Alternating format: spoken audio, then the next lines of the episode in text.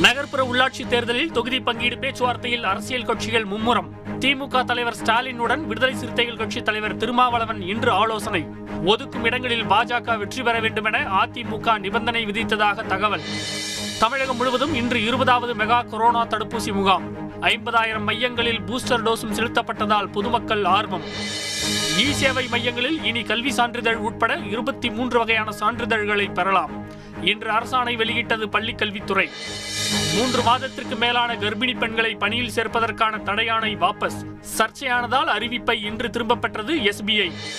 விறுவிறுப்பான கட்டத்தில் ஐந்து மாநில தேர்தல் களம். அமித்ஷா ஜே பி நட்டா ஆகியோர் வீடு வீடாக வாக்கு சேகரிப்பு. பஞ்சாபில் கட்டாய மதமாற்ற தடை சட்டம் கொண்டுவரப்படும் என கெஜ்ரிவால் பிரச்சாரம். கர்ப்பமாகாமல் குழந்தை பெற்றுக்கொள்ளும் புதிய தொழில்நுட்பம்.